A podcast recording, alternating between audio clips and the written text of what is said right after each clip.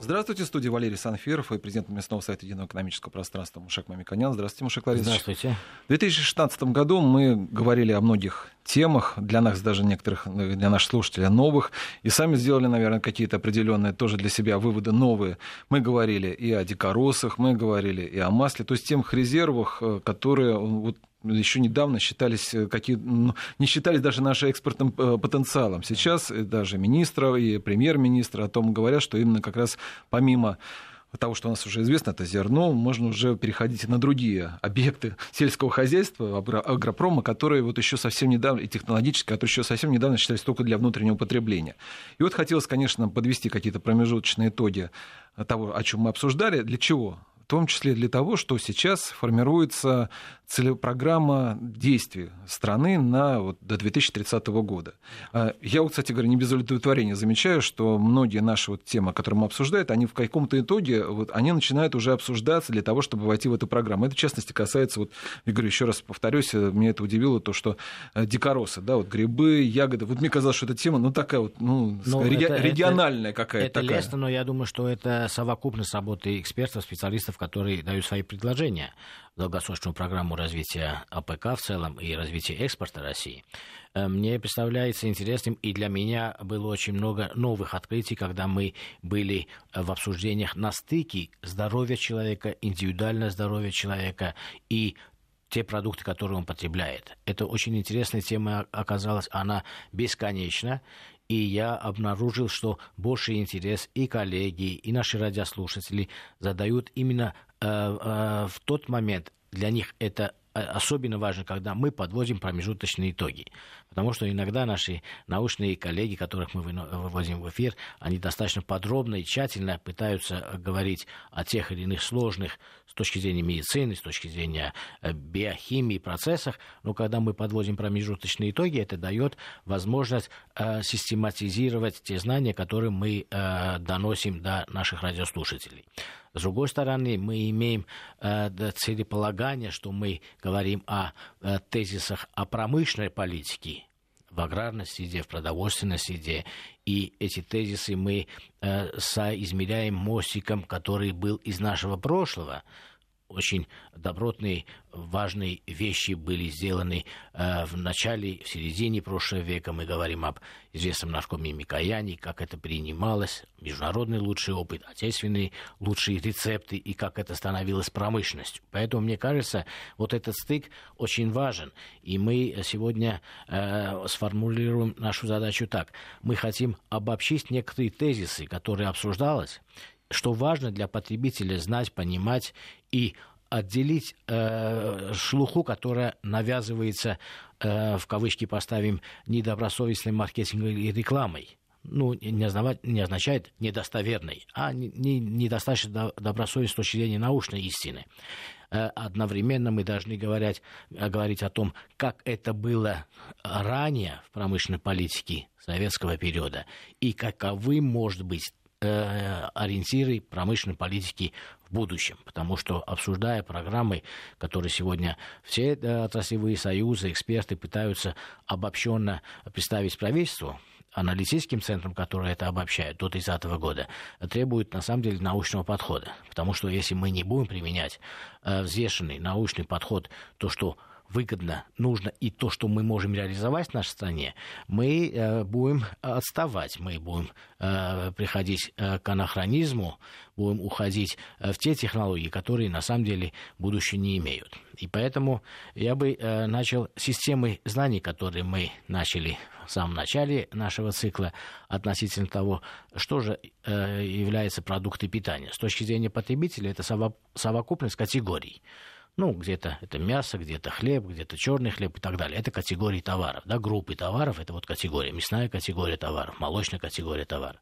С точки зрения э, пищевой индустрии, с точки зрения биохимии, все эти продукты являются носителем, в первую очередь, жиров, белков, углеводов. Это вот ряда, которые мы должны запомнить.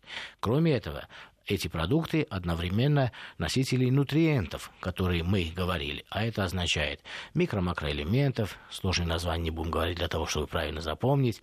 Это э, пищевые волокна, это витамины. И вот совокупность этих полезных свойств нужны организму в очень-очень большой степени, потому что организм без этого не может действовать. И нужно сказать, что практически повсеместно эти процессы сопровождаются водой. Вода тоже очень важная составляющего и нашего организма, и продуктов питания.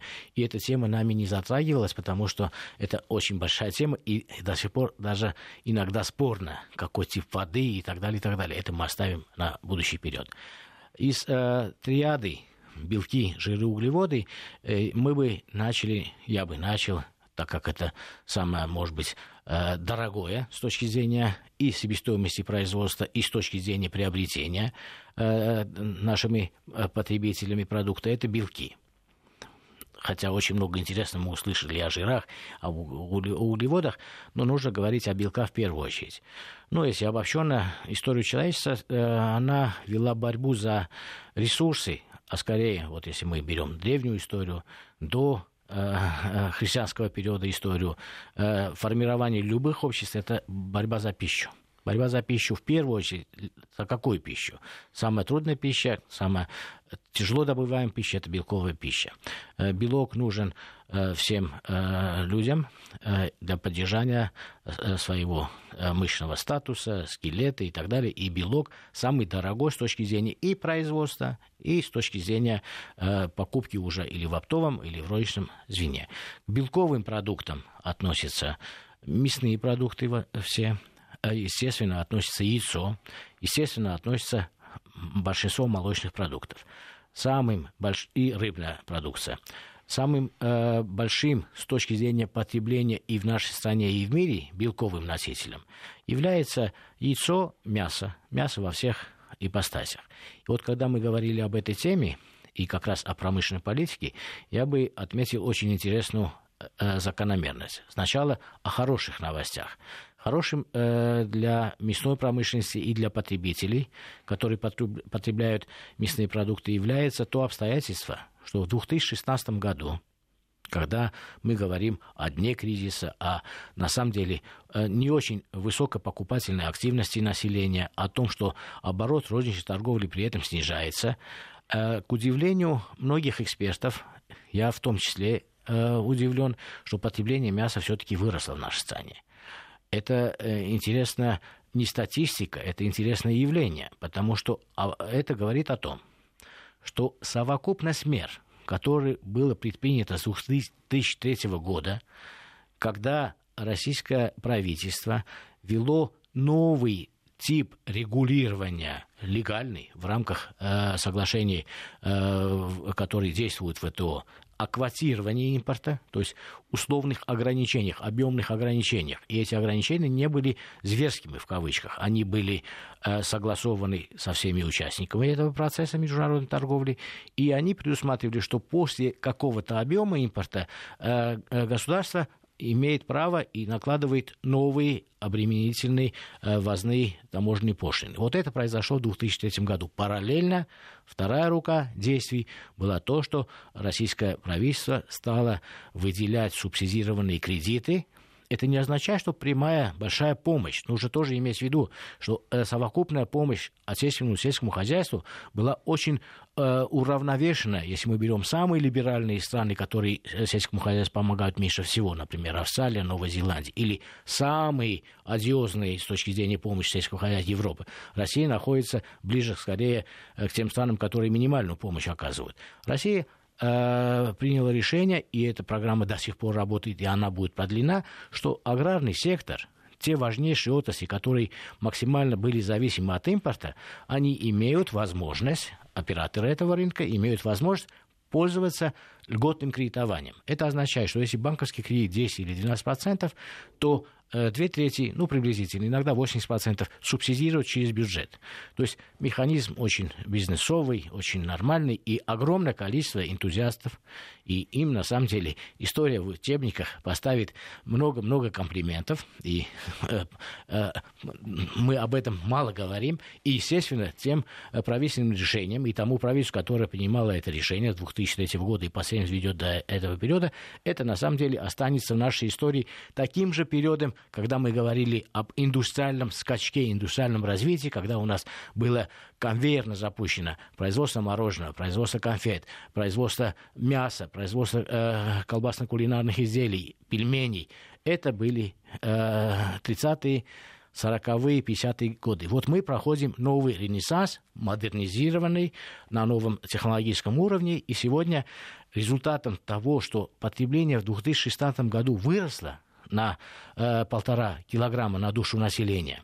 И россияне э, в 2016 году, мне кажется, будет любопытно э, людям узнать, что в 16, 2016 году россияне потребили мясо ровно столько, сколько не потребляли в лучшие периоды советского периода.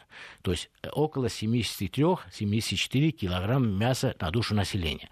Но я могу сказать, что точно больше. Почему? Потому что мы сегодня имеем индустрию производства, когда мы мясом считаем в большей степени белковую часть мяса, чем жировую. Если мы берем 74 килограмма периода потребления 60-х, ну, ну возьмем 90-го года, например, конец советского периода, сильная индустрия, и все считают, что потребляли много, но дефицит был. Ну, всем доставалось трудным путем например, да, э, если пересчитать эти данные, то получается, что в 90-й год россияне в среднем потребляли около 74 килограмм мяса, но в структуре этого мяса было около 25% жировой фракции. То есть животноводство было очень э, э, отсталым, атовичным. Э, генетика была очень э, слабая. Себестоимость я уже не говорю, потому что если не плановые цены, цена бы э, той свинины или той говядины была бы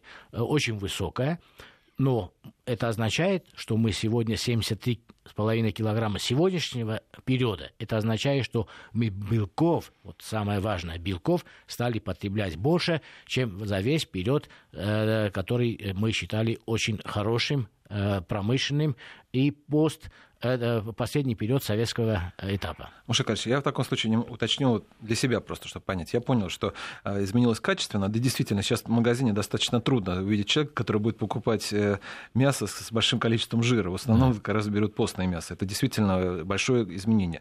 Вот вы сказали цифры. 73,5-74 килограмма. Вот если ориентироваться до 2030 года, вот на какой уровень мы должны выйти? И вот если сравнивать с другими странами, например, которые, ну, я не беру там Аргентину, Бразилию, где они исторически идет больше. Мы даже можем взять Аргентину, Бразилию. Хорошо, берем Аргентину, очень, Бразилию. Очень важно, э, научные основы мы всегда стараемся приводить за основу. Научные основы таковы. Около 74-75 килограмм мяса считается вполне э, хорошим уровнем. И до 2030 года, если мы будем расти, мы будем расти в первую очередь за счет того, что мы должны питаться и должны реализовать меры по экспорту мяса. Россия уже мясом самообеспечена. Ну, оппоненты могут сказать, вы знаете, 9% мяса мы еще возим. Ну, например, Россия совокупно потребляет сегодня э, 10 миллионов 700 тысяч тонн мяса. Так, лучший советский период это было 11 с чем-то, но там были кости и жир, ну, если приблизительно. Но при этом Россия сегодня еще возит около миллиона, чуть меньше миллиона разных видов. Это очень маленькая величина, и если мы берем крупнейшие экспортирующие мясо страны, мы увидим, что у них всегда будет и экспорт, и импорт, потому что какие-то отруба любят в другой стране, какие-то отруба любят в нашей стране, и всегда происходит такой международный товарооборот. Поэтому Россия еще год-два, она, если не будет экспортировать в существенных количествах, и, кстати, мы в этом году вырастем где-то на 40-50% в экспорте. Но база у нас пока маленькая. То есть экспорт мяса уже начался. Осталось его сделать более э, широким, э, большим фронтом на большие страны и, с моей точки зрения, что меньше внимания уделяется готовыми продуктами. Готовыми продуктами у России есть возможность более активно выступать, потому что общая ветеринарно-санитарная обстановка в мире говорит о том, что будущее за готовыми продуктами. Вот вы как раз вот это один из деталей. Я думаю, это отдельная тема, потому что, как говорит министр сельского хозяйства, что если сейчас не будет решена с э, с чумой, с, с, с, да, африканской, диким, чумой, с да. африканской свиной чумой, то в таком случае мы ничего не сможем экспортировать. И в любом случае надо эту проблему будет решать. Но это, говорю, это отдельная тема. Я вот понял, что где-то в районе, вот мы уже практически вышли на тот уровень, который является средним хорошим таким уровнем потребления в мире. Но есть одно обстоятельство. С одной стороны, вы сказали, что измени... действительно изменилось качество потребления мяса. Но по-прежнему наши, даже внутренние граждане считают, что наше мясо гораздо хуже по качеству, нежели чем не знаю, австралийское, новозеландское. Нет, это субъективный фактор. Почему? Мы, мы, да, э, э, субъективный фактор, мы даже об этом э, несколько передач посвятили, потому что у нас есть сформированный Э, потребительские фобии. Они сформировались вперед, когда на самом деле э, на российском рынке присутствовало много импортных продуктов. Они частью были очень качественные, и мы не можем о наших коллегах на Западе сказать, что они выпускают некачественный продукт, тем более нам отправляют некачественный. Но часть этих продуктов была э, не э, того уровня э, потребительских качеств, которые нам нужно. И люди обращали на это внимание. Иногда он видит великолепный продукт, а иногда из такой страны, который ему не нравится. И это была э, одна часть, объективная часть, а субъективная, что этим воспользовались многие маркетинговые компании, и на самом деле э, не надо скрывать, что и многие эксперты, и э, многие чиновники поддерживали э, «покупай отечественное», потому что то, что мы возим по импорту, оно является не очень хорошим, и преувеличивали не очень хорошее западного. Поэтому потребитель оказался в ситуации, когда о продуктах питания говорят слишком много, слишком часто и в слишком негативном отношении. А обычно исследователи понимают, что когда что-то плохое слышишь о каком-то продукте, ну, например, о сметане, раз, два, три, ты не то что разбираешь, что хорошо, что плохо, ты понимаешь, что в этой категории что-то не так и вся категория страдает. Поэтому э, развитие потребительских фобий в России мы об этом говорили, мы и публиковали статью, это э, стало народной забавой. Отчасти в этом виноваты э, средства массовой информации, потому что им нужно поддержать интерес к важным э, вещам для каждого человека, который ежедневно сталкивается с этим. С другой стороны, этим воспользовались некоторые маркетинговые службы предприятий, которые говорят, у меня в пельменях нету гвоздей, это означает, что у моего конкурента может гвозди есть. Вот это, ну, это шутка, конечно. И поэтому э, это стало таким э, образом мышления, что касается продуктов питания. Но это наносит огромный вред для промышленной политики России. Почему? Потому что у нас есть объективные причины, почему нас э, на экспорт э, пока не пускают в том масштабе, в том объеме, потому что у нас африканская чума свиней, с которой мы имеем меры, мероприятия, будут э, с этим э, бороться и ликвидировать, в конце концов. Но одновременно западная печать говорит, эти люди не умеют э, э, контролировать оборот товаров. Видите, они то об этом говорят плохо, то об этом говорят плохо. Можно ли им верить для того, чтобы им разрешить на экспорт?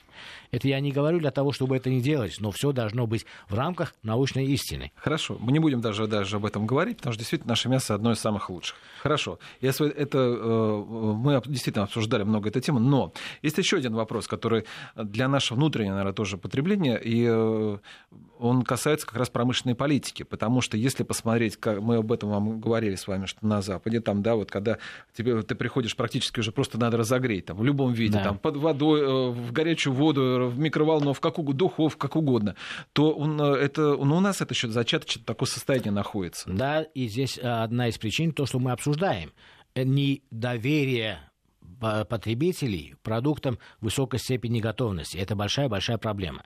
И поэтому я не хотел бы уйти дальше, чтобы не получилось, что мы хвалим только отечественное, и в отечественном нету проблем. Мы об этом делали отдельную передачу. Смотрите, оборудование, э, генетика, э, типы кормов – то, что применяет отечественное птицеводство, э, свиноводство, э, применяет э, отечественное индюководство, производство утки, идентично, что делается в Европе, в Израиле, в Америке. Это одинаково. И машины одинаковые, и оборудование одинаковое. Очень много специалистов наших там работает, их специалисты работают здесь. Что отличает? Только наша вода и зерно. Наше зерно великолепно, весь мир это знает.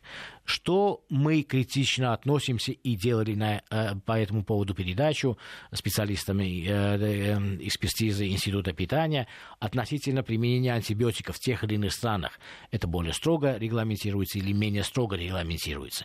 И мы обратили внимание, что если мы говорим об объективных причинах, где мы должны делать меры, мероприятия применения пробиотичных средств в большей степени, чем э, антибиотиков, потому что это мировая проблема, и в России она должна решаться. Вот эту проблему мы с вами тоже не должны уступить для того, чтобы дальше обсуждать, для того, чтобы наши производители понимали, что если они будут э, решать эти э, технологические э, проблемы со здоровьем животных в унисон новым научным знаниям, то российская птица и свинина всегда будут на высоком уровне, на котором мы сегодня находимся. Это в первую очередь. Почему э, глубокая переработка очень важна для промышленной политики страны? Вот это мой любимый пример. Я скажу, особенно э, молодым нашим слушателям будет это очень интересно.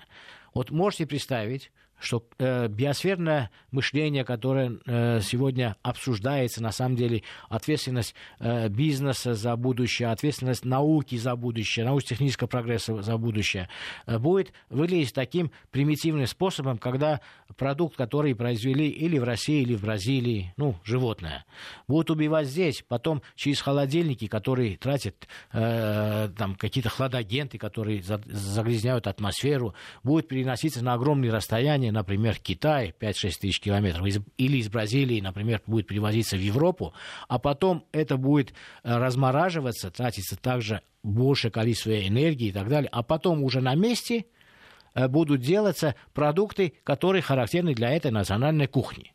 Ну, например, в России э, забивают предположим, э, э, свинину, потом из его ножек или ушек какое-то известное блюдо потом производят э, в Китае. Если это возить, как сегодня мы возим, мы говорим о перспективах будущих периодов, ну, 30-е, 50-е годы, будем в сыром виде вести, это будет выглядеть немножко смешно, потому что все наше молодое поколение, которое понимает, как работает информационный, информационный мир, скажет, уже эра 3D-принтования о чем вы говорите, э, старые ретрограды? Это означает, что мы должны на месте забить и сделать ровно по той технологии, которая диктуется э, на месте потребления, ну, например, в какой-то провинции именно ножки так готовят, именно здесь для того, чтобы уже полностью ветеринарно-санитарно безопасный продукт доставить туда. Это будет полезно в первую очередь для экосистемы планеты, во вторую очередь для потребителей и для производителя. И мне кажется, вот это направление максимально возможное будущее и правильное будущее для промышленной политики. Ну что же, я хочу сказать, что мы продолжим рассмотреть за горизонты Нового года промышленной политике в сельском хозяйстве, в агропромышленном комплексе с Мушеком Миконяном, президентом местного совета экономического пространства, сразу после новостей. Президент Местного совета единоэкономического пространства Мушек Мамиканян продолжает смотреть за горизонты сегодняшнего дня. Он продолжает уже смотрит за горизонты 2030-50 года. Но мне бы хотелось вот все же, Мушек Ларисович, вот понять, вот э, то, что вы говорите, вот как это должно быть зафиксировано в промышленной политике, вот, вот какими словами, что, э, э, чтобы сохранилось то же самое потребление во-первых. Да. Первое, в идеологической сфере мы должны отыграть много вещей, которые не соответствуют научным знаниям. Например, общество считает, что если молоко закисает в течение 6 часов, это хорошее молоко. На самом деле, с моей точки зрения и с точки зрения науки, это очень плохое молоко, оно антисанитарное. То же самое относится к другим продуктам. Если мы э, будем э, вводить людей в заблуждение, а это прямое введение заблуждения людей, то у нас не будет развиваться продукты высокого передела, будет примитивизация, архаизация и производства, и потребления, и мы окажемся в стороне от э, глобальных тенденций участия в международной торговле мясом или продуктами питания в целом. Это базовая вещь. Для этого нужно поставить задачу перед наукой и дать возможность науке именно быть э, лицом от имени экспертизы, а не новоявленным э, специалистам, которые говорят от своего имени, но не от имени народа, их личное мнение или мнение их домочадцев относительно какие продукты хороши или какие плохие. В этом случае мы получим базовые вещи, когда Россия сможет производить пищевые продукты, иметь внутри страны максимальное количество переделов и не оказаться в будущем огородом для мира, когда мы будем только сырье поставлять в мир, как зерно в прямом виде, замороженное мясо в прямом виде, и это должны мы сделать сегодня сами здесь, потому что мировая глобальная идея, она есть уже, она обозначена, она она в, в, э, формализована в 27 вызовах перед человечеством, которые утвердили в 2015 году э, ФАО, это Организация Объединенных Наций, и в эти вызовы, они теоретически известны. Какая страна сможет инновационно переосмыслить их, адаптировать для своей промышленности, для своей методологии, своего долгосрочного планирования, та страна и будет выигрыша в будущем. Каковы они? Это э, сбережение экологии планеты, это борьба с голодом, это борьба с нищетой. Во всех этих сферах аграрная промышленность практически из 27 в 15 или там, 9 точно аграрная отрасль имеет прямое участие. Ну, потеря, то, что мы говорили в одной из передач, потеря во время переработки, э, отходы, которые дома люди э, могут иметь или в общественном питании эти отходы возникают. Это происходит по той причине, что мы еще недостаточно можем сохранить продукт, а это важнейшая технологическая и решенная уже наукой э, задача. И недостаточно мелко фасуем нашу продукцию. Вот представьте, вместо батона хлеба вы имеете тот же килограмм, но он разделен на несколько кусков, и вы можете, отломив один кусок, не открывать весь хлеб. Мы говорили о хранении хлеба, например. Да? То же самое мы говорим о э, мясной продукции, о э, молочной. Это относится ко всем категориям товаров.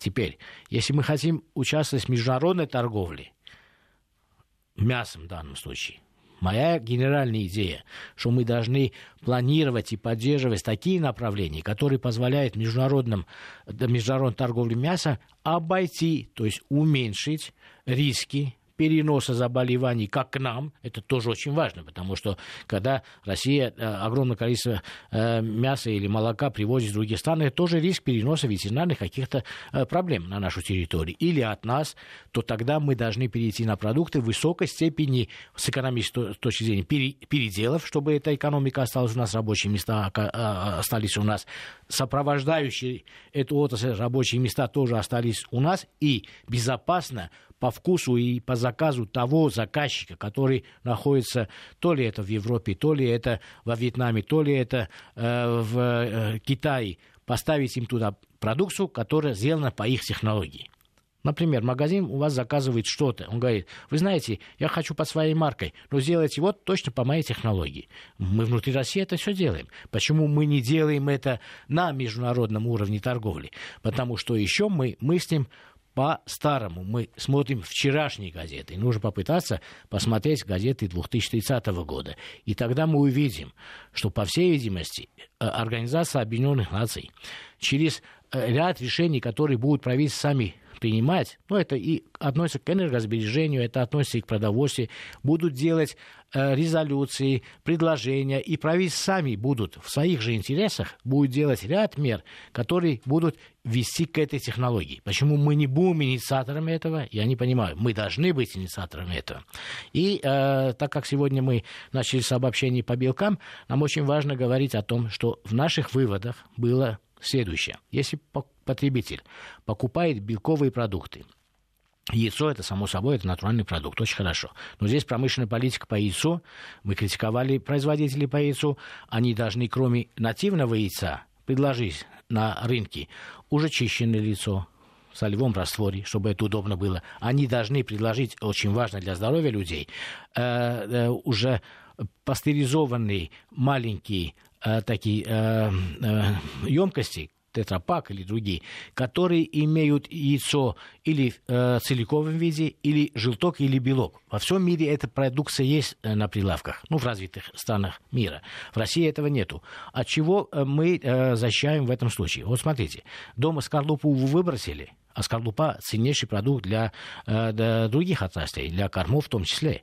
Это ценнейший продукт. Дома выбросили. Кроме этого, что-то разбилось, вы это выбросили. Кроме этого, иногда бывает, э, купили из деревни, это салмонелла, да, ну, руки, и э, человек не знает, почему он отравился. Ну, там бывают такие отравления. А, и кроме этого, какой-то человек хочет больше белка, какой-то хочет больше жира, тогда он может купить белковую фракцию этого же яйца или э, жировую, если он хочет, или же для кулинарной работы ему нужно только желток. В этом случае мы более рационально используем и улучшаем услуги. Вот если мы говорим о белке, и в первую очередь я ставлю яйцо, потому что яйцо самый полноценный продукт.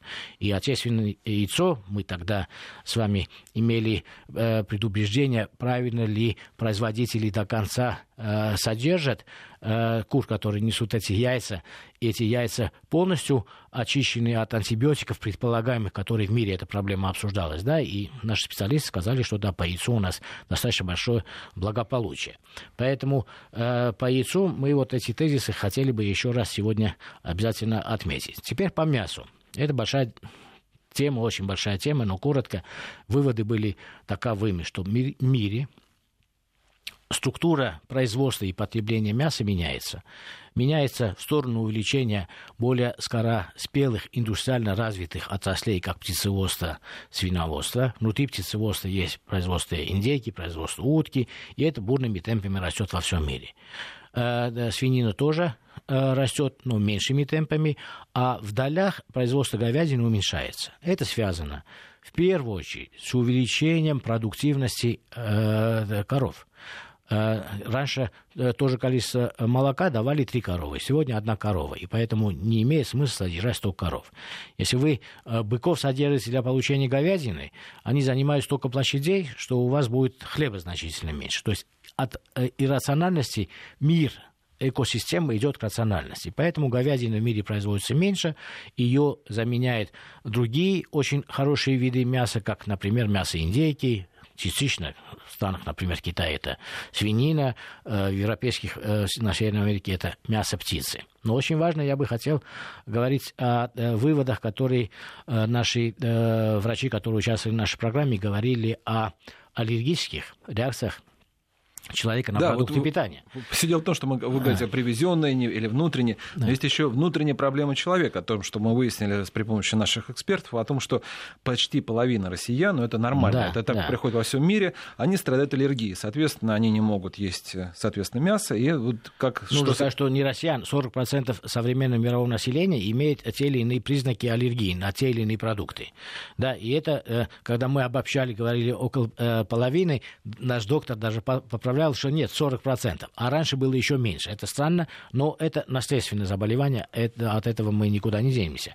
И поэтому, если мы говорим о белковых продуктах, в первую очередь э, нам обозначили как самые э, безопасные продукты, ну, с точки зрения аллергии, это только для тех людей, которые имеют э, эту, эту реакцию, обозначили как мясо индейки, как свинину, говядину, а э, молочные продукты, кстати, вывели э, в аллергены, поэтому сыр и так далее, и так далее. Это не, от, не означает, что каждый человек должен так поступать. Но если у него есть какие-то реакции аллергические, он должен обратиться к врачу для того, чтобы выявить, для каких продуктов у него аллергия. Поэтому по белковой части, вот яйцо, мясо, тех видов, которые мы на, обозначили, индейка, свинина, э, это как антиаллергенный, а с точки зрения и цены, и качества, это, конечно, мясо птицы, великолепно, огромного объема у нас существует, индейка, свинина и, естественно, говядина, если люди готовят какие-то блюда, э, к которым привыкли именно с говядиной. Но говядины все становится меньше, ее белок заменяется белками альтернативных продуктов. И это не хорошо, не плохо, это вопрос выбора кошелька. Люди могут за это платить больше или меньше. Ну и как уже мы поняли со слов нашего эксперта, что отделить в магазине цветами или еще чем-то, это невозможно, аллергенные товары совершенно невозможно, поэтому, если говорить о 2030 году, то в таком случае нужно уже думать, э, что мы же живем в 21 промышленной... веке, что это все же какие-то будут чипы, да, которые в промышленной будут... Да. политике как раз э, мы и говорили, что нужно менять идеологии этикетки, если мы говорим о промышленной политике, потому что мы обнаружили также, что 0,2% населения и их тоже нужно беречь, они имеют непереносимость ряда э, белков, в первую очередь глютена, это э, э, пшеницы, это ужасно, это трудно, и поэтому обязательно должна быть законодательная модернизация этикетки, чтобы на всех этикетках писали о содержании или несодержании глютена, чтобы обезопасить эти 0,2, а следующий этап об аллергенности продуктов должны быть предупреждающие знаки тоже. Мы продолжим разговор о промышленной политике после прогноза погоды.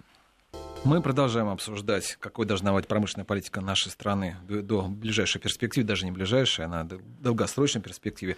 И мы остановились в предыдущей раз э, части программы по поводу этикетки. Действительно, в ходе минувшего года мы очень много говорили об этикетке. Причем мы начали с того, что изначально с чем мы начинали, что там должно быть сказано, сколько белков, сколько жиров. Да. В принципе, люди на это как раз меньше всего до этого, как да, выяснилось, да, да. наших да. звонков слушателей обращали внимание. После этого мы выяснили, что даже на вине нужно обязательно тоже этикетку соответствующей продукции указывать. Это касается в том числе аллергии. Э, э, да, да. да. И это касается любого продукта, мяса, не знаю, сосисек, пельменей, всего. Вот как она должна быть, этикетка, на ваш взгляд, выглядеть в ближайшее ближайшей перспективе? Да. Э, я то, что сегодня скажу, э, э, многие мои коллеги выскажут, наверное, недовольство. Несогласие они высказать не могут, потому что то, что мы будем говорить, это научно обоснованные вещи, которые мы обсуждали здесь многими экспертами.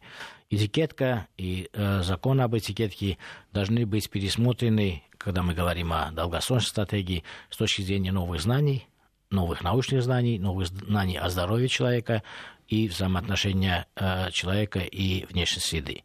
Что касается продуктов питания. Во-первых, мы сами пришли к этому выводу, что так как у нас э, часть населения имеет аллергии, и это наследственное заболевание, и от этого никуда не идти, э, обязательно нужно указывать степень большей или меньшей степени аллерги- аллергичности. Потому что у человека может быть аллергия на молоко, ну, например, аллергии на э, какой-то продукт э, не существует. Это не означает ко всем. Но этот знак должен обозначать, что он, если относится к э, каждый второй, мы сказали, да, или 40%, он должен обращаться на это и посмотреть, какие ингредиенты входят, они носители аллергенов или нет. Мы обозначили, что есть, и в интернете есть, и наши специалисты давали э, три списка максимально аллергенных товаров, орехи, там, молоко там, и так далее, и так далее, менее аллергичных и абсолютно не аллергичных. Поэтому люди, которые э, предостерегают, должны покупать, например, если по белко, белковой группе они обозначили там индейку, там, э, свинину и так далее, и так далее. Да, они не имеют или говядину, баранину. Ну, баранину, кстати, не помню уже. Но, в принципе, это тоже важное обозначение. Этикетка сегодня замалевана таким образом, что невозможно дополнительные, с моей точки зрения, знаки довести. Нужно ее очистить с точки зрения научного мракобесия. О чем я говорю? Сегодня э, под давлением тех или иных фобий много вещей, которые приведены в этикетке, но не дают информационной той значимости для того, чтобы человек э, сохранил или понимал, от чего он, ему нужно беречься. Если э, государство в данном случае наши э, контрольно-надзорные органы, дали добро на какую-то из э, применяемых ингредиентов, это означает, что это безопасно. Но с точки зрения индивидуального потребления, не перенимаясь глютена, например, я считаю, что на всех этикетках должно быть э, обозначение, если в этом продукте содержит хоть 1 миллиграмм белка пшеницы, глютена. Если мы говорим о мясных продуктах, в мясных продуктах глютена не может быть по определению, потому что муку это ну, не модно и не целесообразно вообще положить э, мясные продукты. Это самый дешевый. В начале 90-х кто-то как-то пытался. И даже в советском периоде много муки добавляли мясные продукты. То есть это не очень актуально для муки. Но для э, кондитерских изделий, для сложных изделий определенных категорий это нужно обозначить. Поэтому я считаю, что нужно выводить что отсутствие глютена. К сожалению, многие э, злоупотребляют этим словом, смежным словом, глютаминат, что является, с моей точки зрения, да, не с моей точки зрения, я могу сказать, с научной точки зрения, абсолютно э, неэксплуатируем и неэтичным эксплуатация э, глютамата, потому что глютамат – это природный продукт, который образуется при вялении продукта, при э, э, созревании продукта. Вот если вы сидите пармезан, который многие любят и о котором мы тоже много говорили, странным образом, потому что пармезан мало кто ест, но о нем много говорят. Он содержит огромное количество э, э, глутамата, потому что при созревании это происходит. Также вяленые продукты, которые также вялено-копченые продукты. Любой продукт содержит то или иное количество глутамата. И злоупотреблять это выносить на этикетку, это занимает на этикетке место, где нужно указать, например, глютен.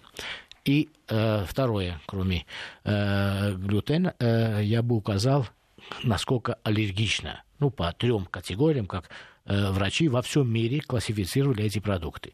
Если это оранжевый, это, значит, э, более аллергичный, аллергичный, если это там желтенький и так далее. Можно вот три градации для того, чтобы люди обратили уже внимание внутри. Так как мы сегодня начали с обобщения о белковых продуктах, скажем, те рекомендации, которые мы говорили о большей части категории белковых продуктов. С моей точки зрения, покупатель белкового продукта платит деньги за основной ингредиент, белки, за основной химический состав, белки, который он хочет купить.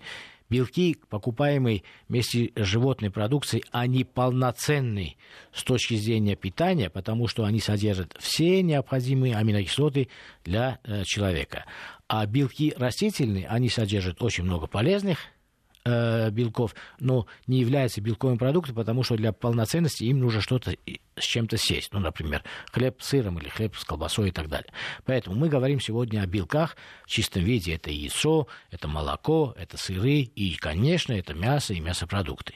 Покупая мясо, мясопродукты, смотрите на то, чтобы вы покупали меньше жира, а больше постной части, потому что белок находится в постной части, в жире постной части не находится.